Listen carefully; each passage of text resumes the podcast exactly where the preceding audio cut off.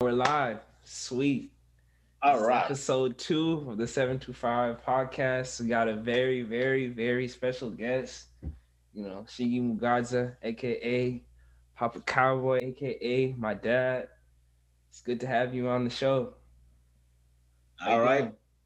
I'm doing good, man. My pleasure. I mean, uh, I don't know what's coming, but uh, I'm doing I'm doing good. Direct from Texas, Dallas, Texas, Big D. Yeah, the big D, man. There you go. And we made it to the end of uh, December. Uh, end of the year 2020 has been a crazy year. How have you been holding up this Yeah. whole year? Yeah, I mean, it has been, I mean, one of those, you know, rocky, you know, with all this corona, whatever, and all those other kinds. But I mean, we have made it. So uh, it's already December. We are counting down, Right. waiting, waiting for 2021. What 21, 21 holds. It's interesting. Yeah, See what the world is gonna look like with vaccines and, and yeah, definitely. Yeah, definitely. I mean, I'm I'm thinking maybe you know with the vaccine that is out there, and I mean in 2021, I'm I'm I'm thinking. I mean, I'm I'm very optimistic. We might you know start turning the curve. You know, You hear about the new strains though that started in England? oh yeah, yeah, yeah. I, I heard I heard that uh, the the the new strain. But I'm hoping that that that that will end right over there in. Uh, right. Like, keep it over there. Like let's keep it. Yeah, right. Man. time. We don't have to be dealing with it over here, man. I mean, we are tired of these, you know. I mean, because everything is down, man. Business is down. People are confined in the houses, and you know, there's a lot of stress and depression and whatever. Some some unknowns there. You know, people are dealing with a lot of stuff, man, around. So we we are just we just want to go back to a new normal, like they're saying, new normal. Right. Yeah, definitely.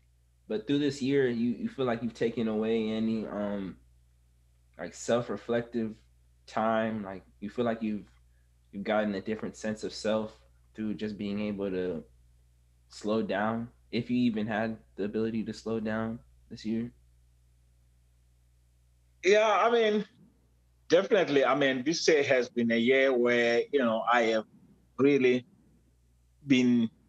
I'm I'm always I'm I, I really I'm a person who really I mean loves to have my own special time, quiet time where I, I reflect a lot, if I can Right. say.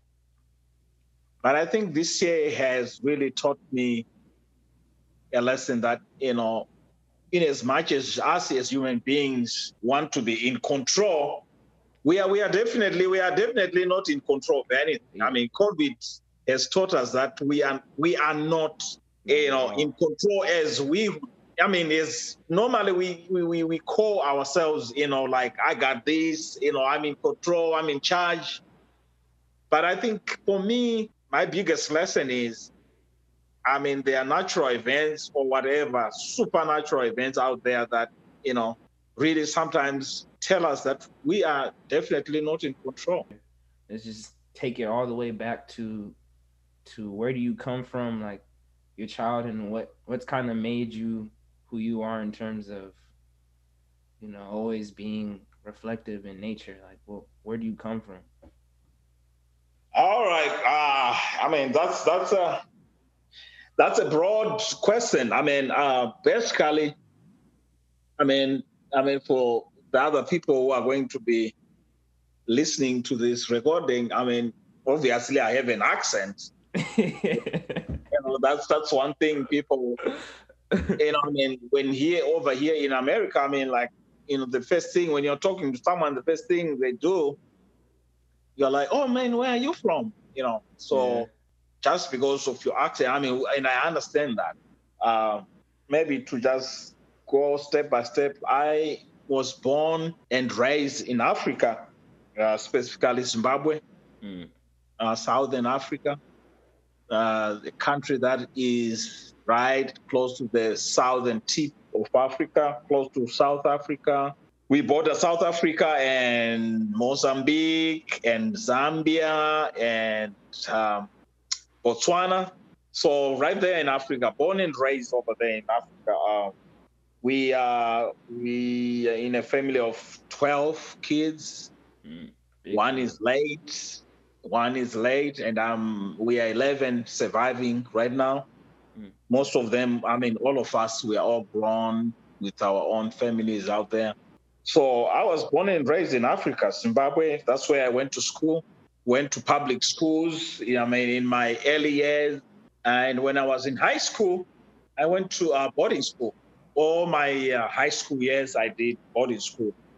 in um, Zimbabwe, were you were you in more rural rural Zimbabwe? Or were you more city? I was actually deep in the country. Yeah, I, I, I grew up in the countryside. I never was raised in town or in the cities.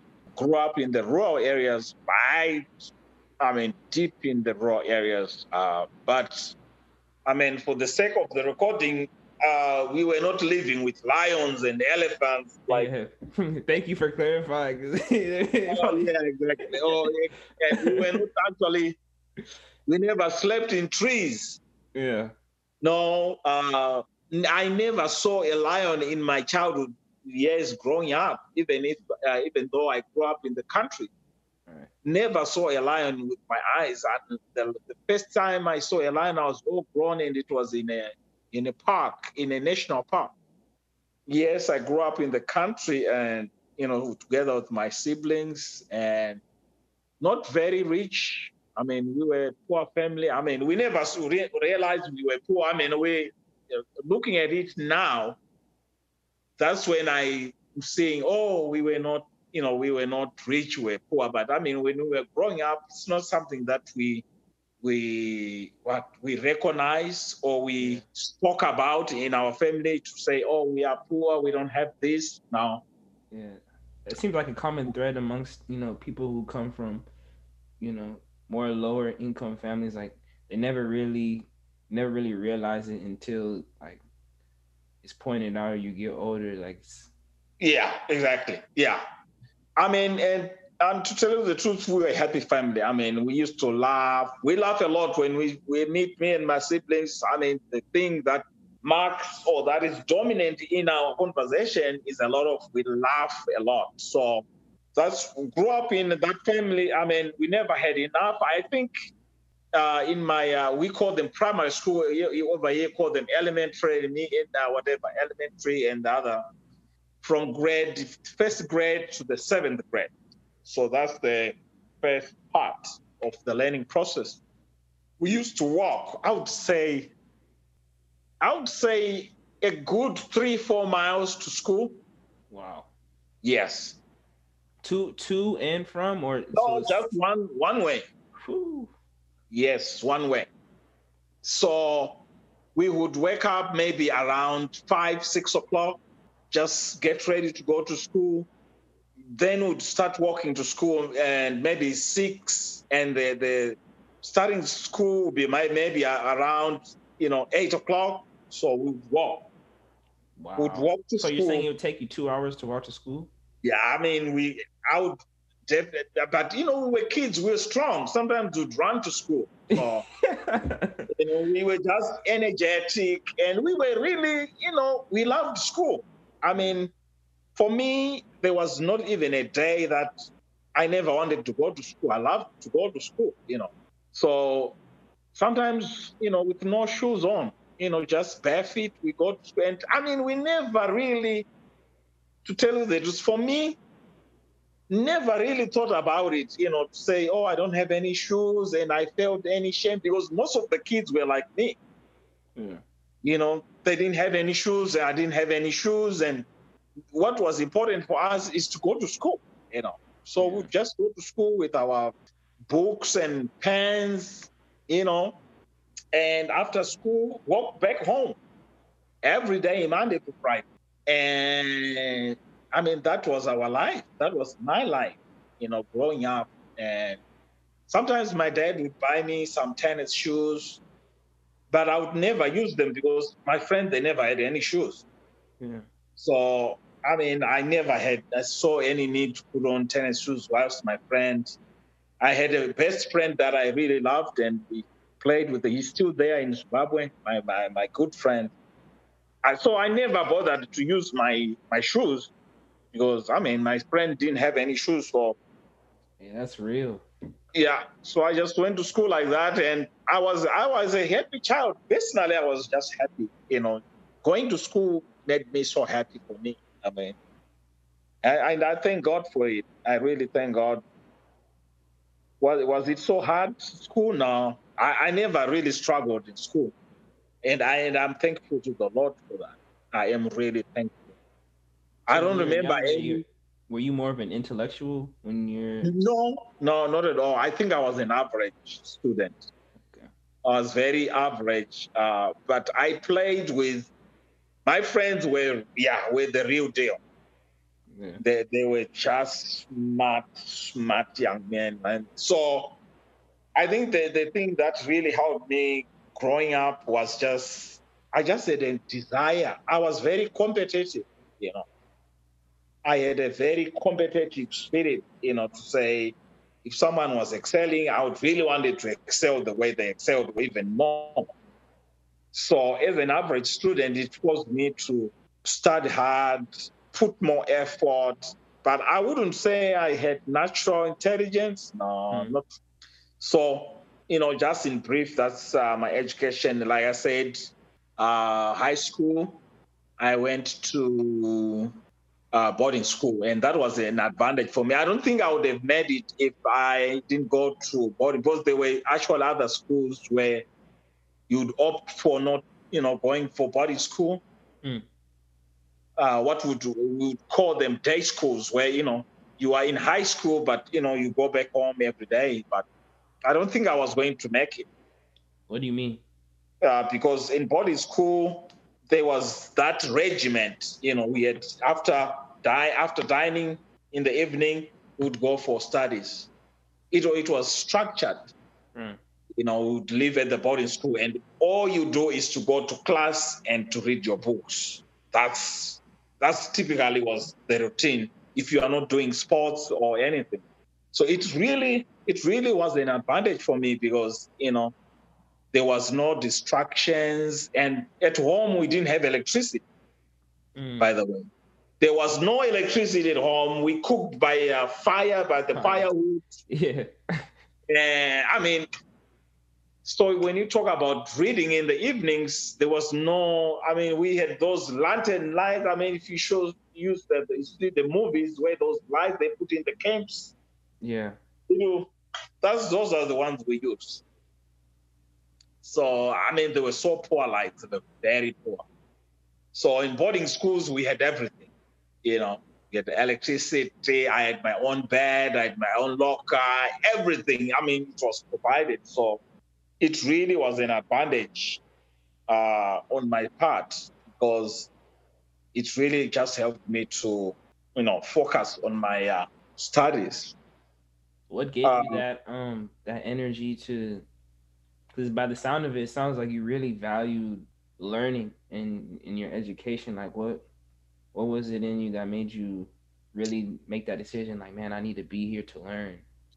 You know, uh, because I think the the the to tell if if I say it just came on myself, I would be lying because I was young. I mean, I was just as foolish as a young person. I mean, can be foolish sometimes, you know.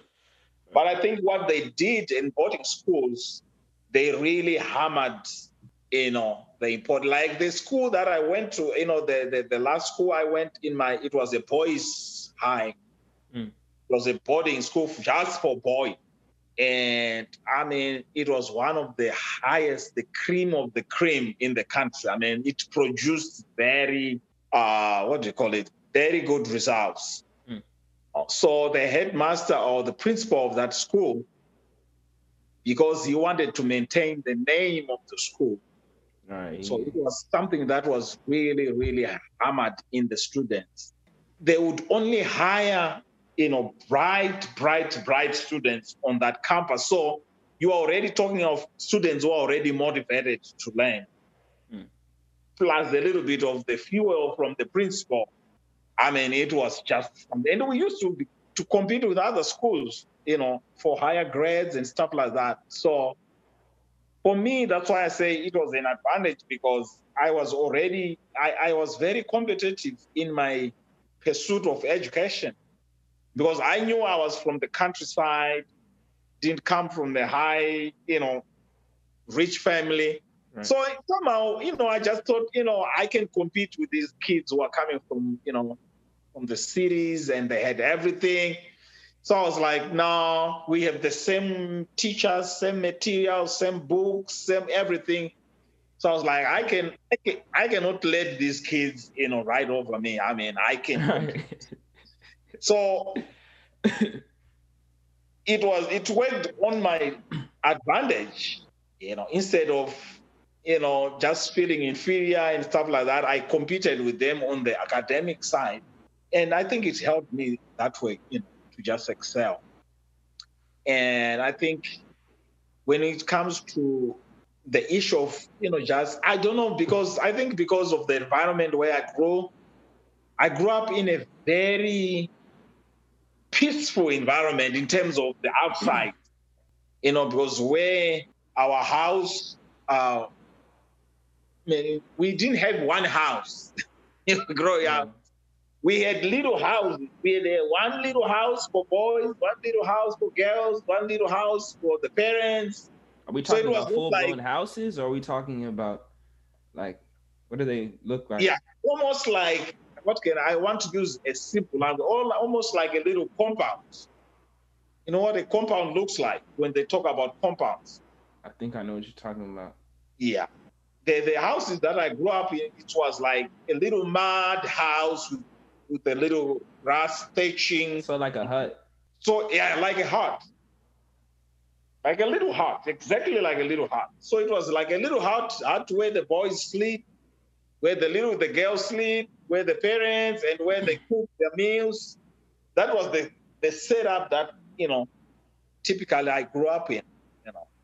But I've I've as a child, you know, growing up, I've always I always you know uh, loved to go outside in the bush, you know if we were not working in the fields or doing any other work at home, I used to have, I mean, believe me or not, I used to have like five or six dogs around me. I mean, yeah, you always had a love for dogs. I, I, used to have a lot of dogs. I mean, not small dogs. I used to have big dogs, not like the Chihuahuas. No, no, no. I used to have big dogs. Almost like, I would say, average five or six dogs that I used to keep in my hmm. house. So if I'm not doing anything in the house, I would go in the in the forest to, to hunt with my dogs, you know. Oh, so the dogs would be actually going and getting the prey? Oh yes. Oh yes. Jeez. Oh, yes. oh yeah. I mean, they were they were vicious. dogs. They were not the dogs that sleep in the houses like here. The dogs stayed outside. Not I mean like outside, outside without any little dog house or anything. No. They would just sleep outside. That's how that's how we kept our dogs, you know, back then. So I used to, I used to love to go out in the forest. I mean, I used to enjoy it, the quietness, just I don't know whether I was uh, really aware of what I was doing, but I loved it.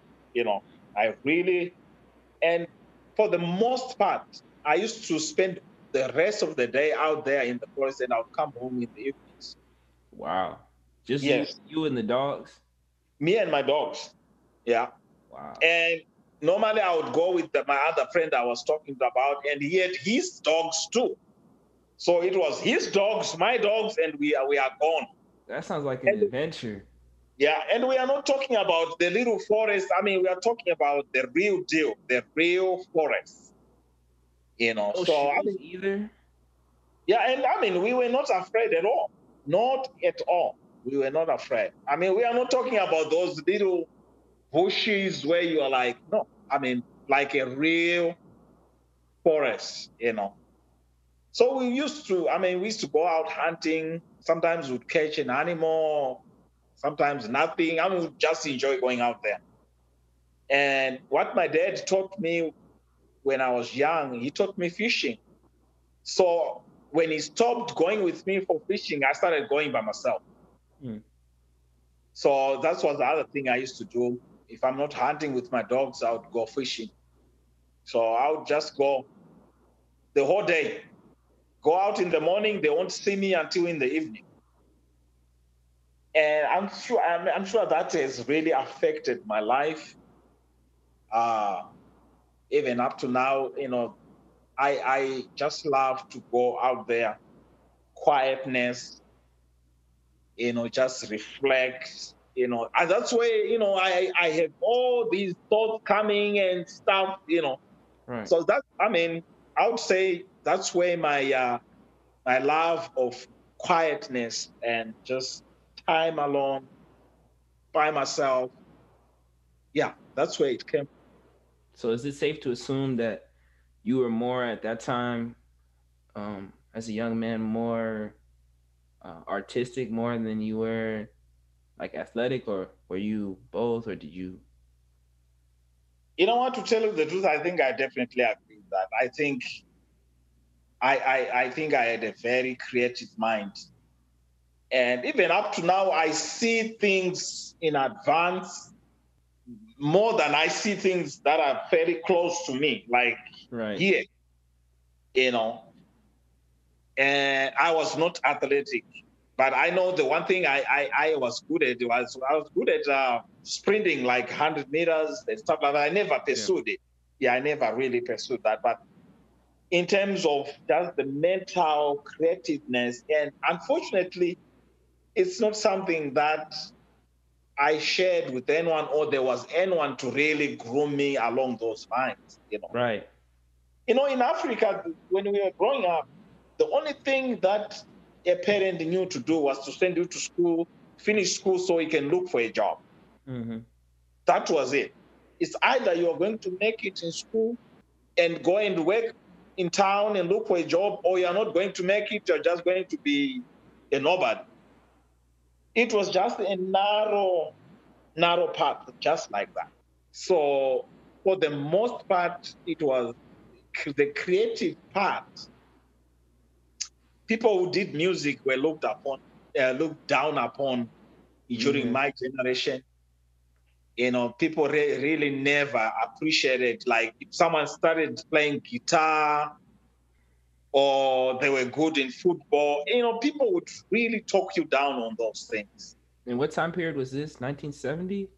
No, 1980s. 80s. Yeah, into was for me. I finished school 92. So I would say in, the 80s. Was 80s. Bobbin guitarist Oliver was he was he prominent by then or?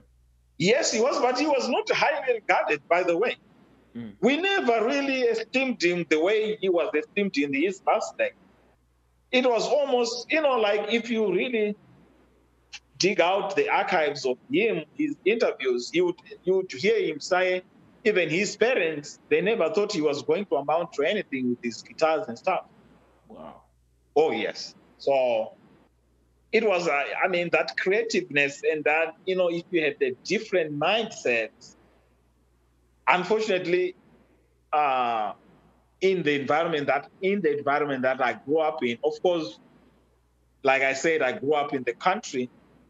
There was a difference with kids who grew up in town and us growing up in the country. Right. The kids who grew up in town were more exposed to modern things, and especially those who were television. I, we we need, we didn't have any TV television in the house. I mean, let alone electricity. So we didn't have anything. So the, our mindset, especially in the countryside, I mean, it was just yeah. But it seems it was, like there's a certain type of purity in that type of creativity where you're not referencing any any type of point of like this is more creative or this is what or even putting a title of this is what creativity is it's just an intrinsic nature to just dream and to think about things differently definitely but uh, i mean the downside to it was like there was not an environment to capture that yeah creativeness right. you know right now if I go back, because I mean, I went back there 20, 2013. I went back where I grew up in. And now I would, I would really feel different. And the inspiration, now I would be able to capture it and write it down. Yeah. But that, that's about like what, 30 years or so later. But the time that I grew up in, I was just overwhelmed with those feelings and overwhelmed with those big, huge thoughts. And I was almost like stuck with them. You don't even know what to do with those. Yeah, you know? that's a tough feeling. Yeah, exactly. I mean, you are just so overwhelmed and you feel it right here in your spirit, and you cannot, you don't, sometimes you lack the proper language to articulate it, what you are feeling and what you are seeing in your in your inner eyes. Mm to an extent that you are almost fighting with that feeling so that you are suppressing it. Right. So you feel like you are normal with everybody else around you. Wow. It's only now when you are looking from the outside and now you're like, oh, that's why I felt this way. You know, that's why, you know, I always felt like there was something different about me, the way I saw things, the way I would really feel out things. But I mean, I never got to share, like, you know, share the feelings with the, the rest of the world, where either in song or in poetry or in whatever, you know, whatever gift that I was supposed to use, you know, to bring out those uh, inspiration. That's that's what I think. What what do you what do you think could help like cultivate that type of environment like going back to to where you're from in Zimbabwe to for like all the young dreamers that are out there right now, you think it's changed yeah. or you think like yeah, what there's something that could help cultivate? You know what? That's that's, that's a very profound statement because when I actually went there, that's that's what thing that I had in my mind. Uh, on the positive side, when I went back, I found out that you know now some of the villagers have electricity. Electricity now is available mm. Uh, in my area where I grew up in. And not only that, some of the houses they have now solar energy, solar power. Wow.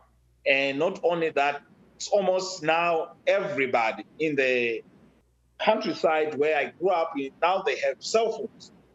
Ah, beautiful. So it's almost like, whoa, you know, I was super surprised. I'm like, really? And they're no longer using those. Uh, you know, when I was asking about those little lamps that were, you know, like, oh no, we don't use those anymore. You know, Man, look they have crazy. flashlights. They have.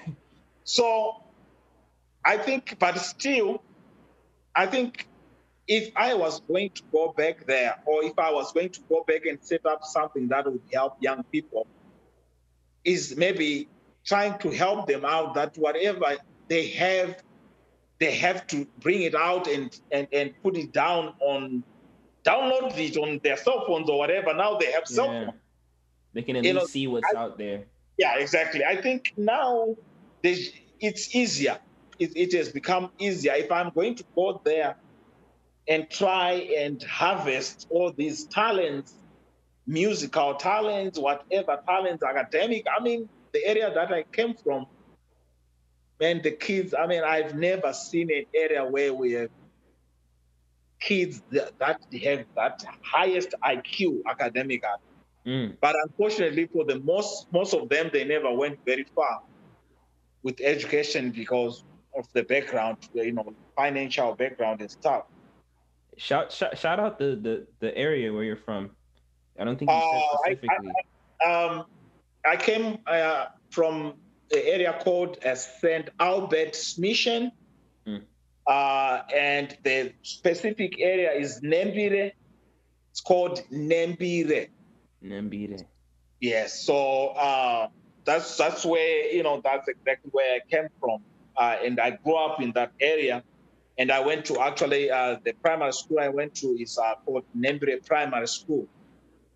And in my area where I grew up, the Nembire area, I've never really encountered, you know, young, bright, bright right. And I'm still I, I'm still convinced we still have even two other young people who are coming up who, who are really bright, you know, academically. They are, you know, they are gifted kids out there. Very I still I still remember you telling me um, that you know I need to use my my resources when I'm able to get the fruits of my labor to go help out people out there. I feel like that's something we should team up and really be active. Oh, yeah. definitely. About definitely. Out. What I would actually suggest is a trip. The first, you know, just to get it, is just to take a trip there, get to get, you know, acquainted with the kids, uh, see the need on the ground. Right and uh, definitely you will be inspired with the, with the, with the kids out there. We will be definitely inspired. I think the, the, the first thing we might want to do is uh, the last time I was making inquiries at the primary school because I really wanted to do something. Yeah. For my primary school is they have an old dilapidated compu- computer room you know, with the somebody, I think somebody donated old computers, like yeah. old school computers. That's what they have. I mean, if we can start with those small things, right? You know, to just get them because now they have electricity. So, I mean, that is solved already. So, if we can provide those basic needs. We go there, set up a very good computer system. They have up to date computers. Uh, something to start from. Yeah, that's that's a matter of just really planning because that's if it's planned right and you have and you tap into yeah. the right places, it can it can be relatively inexpensive. Exactly, exactly. But I mean, they they, they are really talented. I mean, musically, you'll be surprised if we go there. You know, you see some of the musical instruments these people use, you know, just you know to entertain themselves and stuff like that. I mean, it's just a rich, a rich, a rich, a rich place, you know. When you were younger, were you always a, a music head? Because that's something that you really always been on it with music. It's almost like yeah, you're like know, programming us with the music when we were younger. Yeah, you know, when I was young, I know I would always, always, wherever I was, I would sing.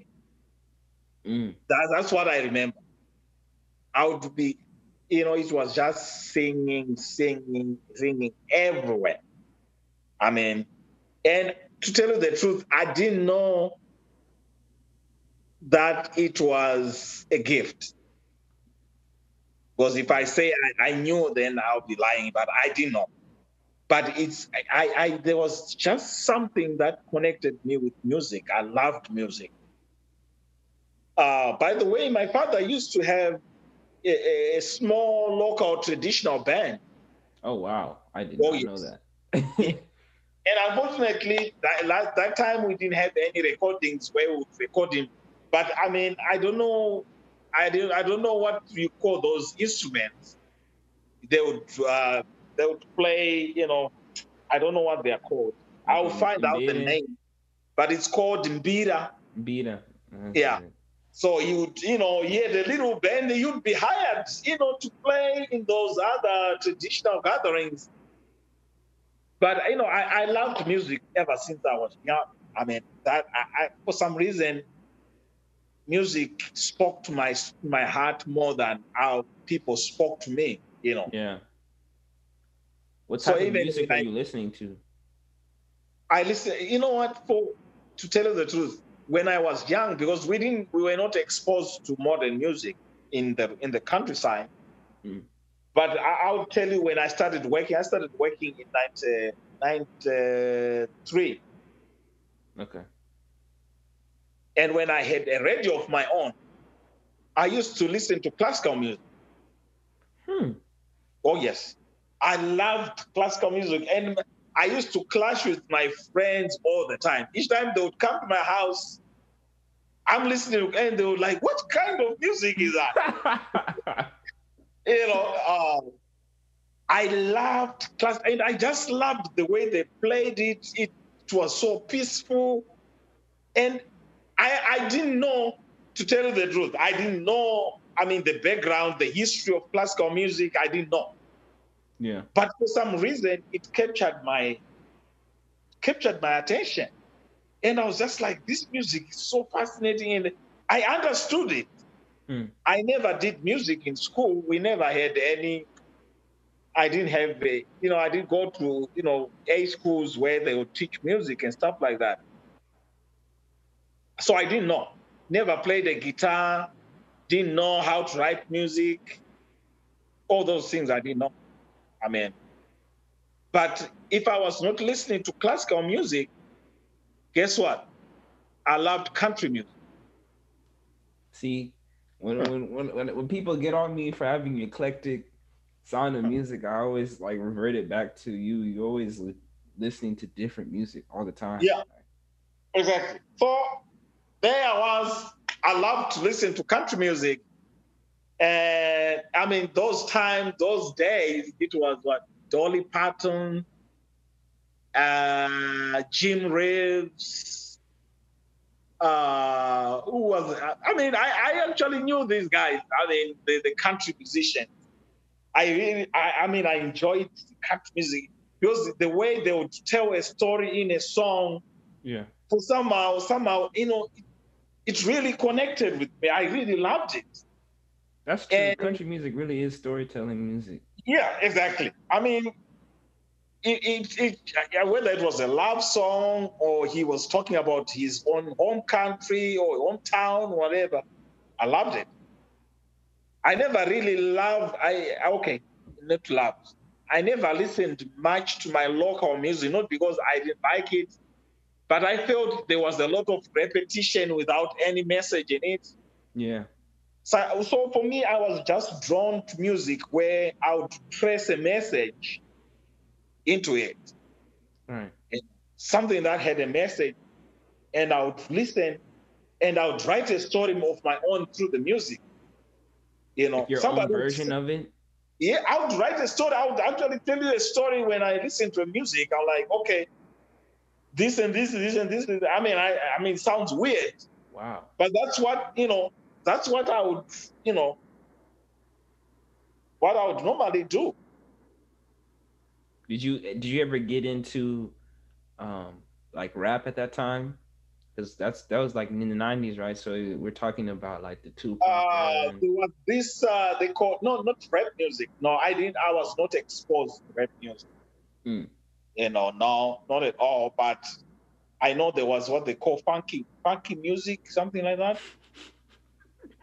Break dance, yeah, yeah, yeah. They would say what break dance when they would, you know, yeah. yeah, that was my time, you know, when they would break dance and do like this. And, but I mean, I never really, yeah, I listened to it, but I was not really into it, not at all. Yeah, so you know, maybe because I mean, it was far above my taste. I don't know. But it's that's crazy because that's the era where where rap was really more story based. But I guess m- maybe it was like different cultures that But I think I think rap music, even on our radios, it was introduced a little late. Because, mind you, Mm, we, we didn't we didn't have a, le- a lot of radio stations, right makes and sense. those radio stations were state controlled. And I think most of the rap music. Uh, I, I come from a country where we were very conservative, so they Mm. wouldn't allow any music that was a little bit out of, you know, that they considered, you know, uh, not really suitable for the society. right.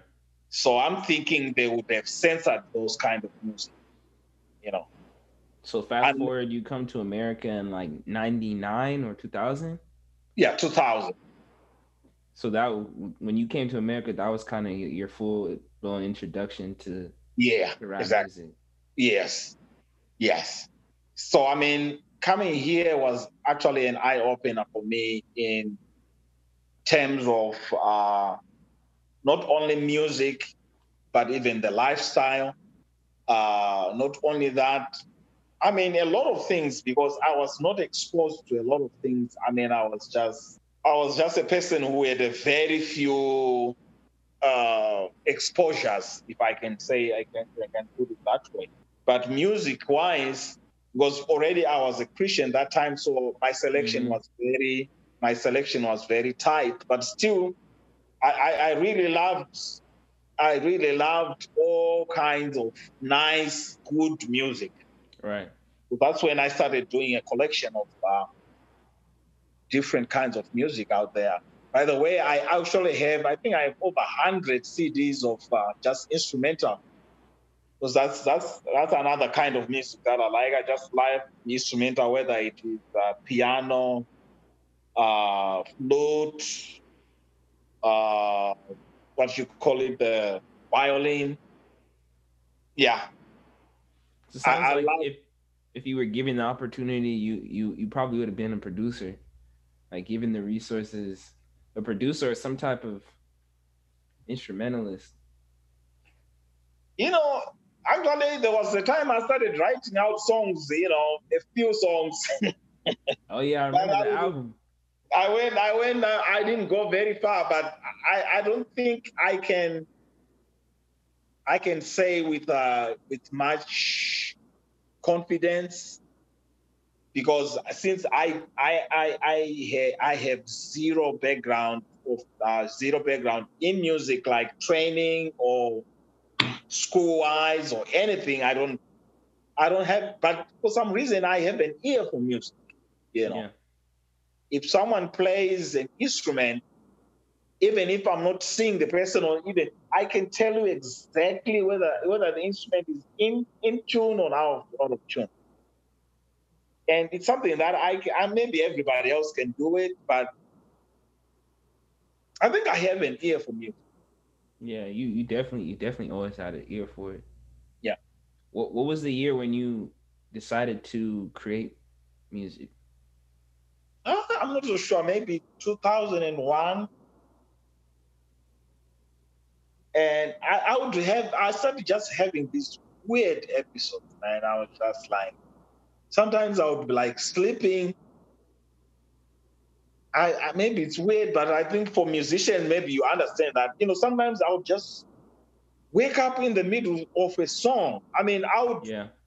know the words, even the instruments. You know, it's almost like it comes with the instruments and the word. But the challenge that I would always have that time was to be able to, when you are hearing an instrument in your head, to yeah. download it maybe on paper to say, okay, this song, the instrument that I want to go with this song is this, this, this, this, this. That's that's that was my challenge. I could not download the uh, this I mean, they are you know, like with the song, you have the words, right? Right. And the words they have to have the instrument that goes with the words. Yeah. That that I that I was not able to really do that. But it was so frustrating because if I would give someone my my song and they start putting in their own sound on it, in my head I was like, no, that's not exactly that's not what I you heard it. Yeah. So I was like, hmm, yeah, might sound, you know, okay, but I was like, no, that's not exactly the, the sound that I was hearing in my head. Yeah. But to convince the person to say, I want the sound to come out this way, that was my challenge. Yeah. And I was so frustrated, and I ended up just not even pursuing it. But but that that release of it was it didn't it feel kind of good to like you know, dating back to when you're a kid, like having ideas and not being able to really release them, like finally being in a position where yeah. you could do that. There, there's actually something that happens inside of you when you are able to finally put in words something that is in your chest, you know, yeah. or in your head, whatever it is. It's it's like you are birthing something, you know. That's why, you know, like someone, they sing your song, but they sing it not the way you you are hearing it. Even if everybody else is saying, oh, what a wonderful song. I mean, that's a beautiful song. but in your head you're like, that's that is not exactly what I want this song. So it's almost you have that frustration because you have not downloaded even the, the instruments down. You know, but yeah, there is that uh, relief that you feel when you finally spit it out everything on paper. I think, yeah, definitely. And then also coming to America is just like the exposure to to the different types of stores of music. Did that kind of, you know, open up a oh, different yeah. type of box? Because I, I, remember a time where we, I think it was, we were going to the CD store pretty often. Like, oh yeah, oh yeah. I think I was close to a thousand CDs. Sheesh. Yeah, so that's when I started collecting all the Marvin Gaye's because you know what? I when I came to America now I was exposed to jazz. I loved jazz music. Oh my God. Jazz was just oh man, I loved the, you know, the way they would play their drums with the brush, you know, the way I mean I loved even the, the, the little instrument they used. So I started even buying jazz music because I love jazz music. And I mean, I'll just say a small story when I was at work. I had my classical CD that I was playing. And one of these salesmen comes to me and he was he heard me playing that uh, and he was like, "Hey, is that is that your is that your CD?" And I was almost getting offended. Like, I mean, what's wrong with that? I mean, yeah. but you know, I thank God I caught myself early so it's not it's not good to prejudge someone. Right. So and I, I then I you know I composed myself and say yeah that's my that's my CD I love you know I love to listen to classical music. I mean I could see this man brighten his face. He was like really, you like classical music? I say I love classical. I listen to classical music all all the time. And apparently this guy was a member of the classical whatever. He told me I'm a member of the classical whatever, you know, music group. He says, you know what? I have a a CD collection that they send me. Apparently, they made a mistake. They sent him two batches of the same wow. CDs. And he says, wow. I am going to bring another box for you, and I'm going to give it. Guess what? He brought me a big box of classical music. That's God. A brand new one, never used. Yeah. So I mean, I started. I loved classical. I started collecting uh, instrumental music. I started collecting all different kinds of uh, Christian music, and apparently Christian music. You know, I have rap where yeah. they are rapping their stuff and stuff like that. Oh, I have all these different kinds. So, yeah even though like you always you always had different genres of music, but I just I just want to see you like find a like a rap album that you actually like. Ah. uh, yeah, I, I definitely like it, but I mean, for, for I mean, I've actually slowed down right now, you know, uh, because I mean, CDs are out of they're yeah. getting out of you know, so I I'm no longer you know playing CDs and stuff, you know rather than just maybe going on, uh, on my phone and listening. But yeah, I, have really slowed down. Not necessarily that I don't like music anymore. I have some channels that I listen to in my my car, music channels, of course Christian. But I like the diversity of the you know Christian music that they have. The yeah. fast beats, the slow ones, the rap, you know, all these kinds. I equally enjoy those, you know feel like Christian stations have gotten a lot better as of late. Oh yeah, definitely. It feels like earlier on, like in the earlier 2000s, the music was very much so like the same. Yeah. Type of like A minor, C minor yeah. type of. That's true. Actually, they still have stations who are more on that level where they still have, you know, a controlled set of music. But there are now, you know, several stations for the young people, you know, you know, for people, I'm, I'm, would say maybe for people who love diversity, you know, right. modern music. And I have, I know all those stations, especially in my part of town here in Dallas. I have them preset on my radio. So if I'm not listening to the words, I go to my music sessions and I enjoy my music. So yeah, I really love I, I love that part. Do you tap into um, music subscriptions or you just stick to YouTube? No, I no, I have I haven't I haven't I haven't done I haven't gone that route. You know. Yeah. Next time I see you, I I, I gotta show you because it's amazing like how you know I think Apple Music has over like five million different uh, options, and they say I think correct me if I'm I don't get on me with it. So I think it's like thirty thousand new songs every day come out. Whoa! wow, that's amazing. Yeah, that is amazing. Okay, yeah, I would I would love to explore that that that channel. And other other than like music, growing up, did you were you like into like drawing or anything?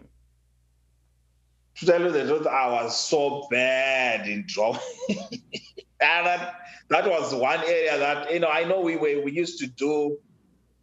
There was a time we used to do drawing in school. Uh, that's the area that I mean. I, I, I, I'm, I'm, I'm not, and I. There was also a time that we used to do crafts, where you know you would craft something from a wood. I mean, I was just so bad. I mean, uh, one thing that I really tried to do here when I came over here, there was a certain website I joined for where you send your poetries and stuff. I, I, I started writing poetry. Wow. Well, yeah, there was time I started just writing some poetry and I was sending them. And I had one that I, I actually submitted for that was vetted and it was submitted for a competition. Uh, unfortunately, I never pursued it, but you know that's that's that's an area that I really. I wish I would maybe write a book. I always feel like I want to write a book somehow. You got to do it. Yeah, you got to do it. That's a, that's that's an area that I really, yeah, I love to explore. Are we talking autobiographical or? Yeah, I think I would, I would say autobiographical. You know, just you know, just to download some of the thoughts. I, I know I've written down most of my. Sometimes the thoughts that come in my in my mind, I've I have a book where I've written them down. So I think I would love to write a book. And when you when you finish writing that book, you got to come back on here and, and and get an exclusive interview for the book. Exclusive, okay. All right, we'll do that. Yeah, I appreciate you coming out to the show and just talking. Was there any shout outs or anything you wanted to say before we depart? Um, uh, I mean, I'll maybe next time when you do, when I'm really, really, really prepared for it. But uh, thank you for having me and uh, allow me to share my story, but you know, maybe just advice, you know, to you young people, those young people who are coming up, you know, is you know, pursue your dreams. Uh, and not only that, I know, you know, a lot of people they say the same thing, pursue your dreams, but I would say, you know, uh, dream big and run hard, you know. It's, it's one thing to have a dream and just, you know, talk about it and not even pursue it or even do anything about you know most people they go halfway or just maybe a little bit and then they give up and they you know all they do is talk and talk but uh you know my advice is if you have a dream out there and if you really know what you want to do in life for me you know i was i was a, I was a confused young man growing up i really didn't know what i wanted to do in my life you know, mm. never had any proper counseling or anything, even if I had all these things in my head. But if you know what you want to do in life, regardless of what, other people are saying, not necessarily to say don't listen to advice, but uh, right. pursue it with passion. Pursue it with everything that you have inside of you. I mean, if it means sleepless nights, if it means, I mean, uh, whatever it takes, do it, pursue it. And when you look back, in life, later on in your life, you should say, you know what, I did the best I can. Right. Rather than to live in regret. So that's my advice right there. That's the perfect way to end this. Thank you. Yes, sir. Thank you. Thank you. Thank you.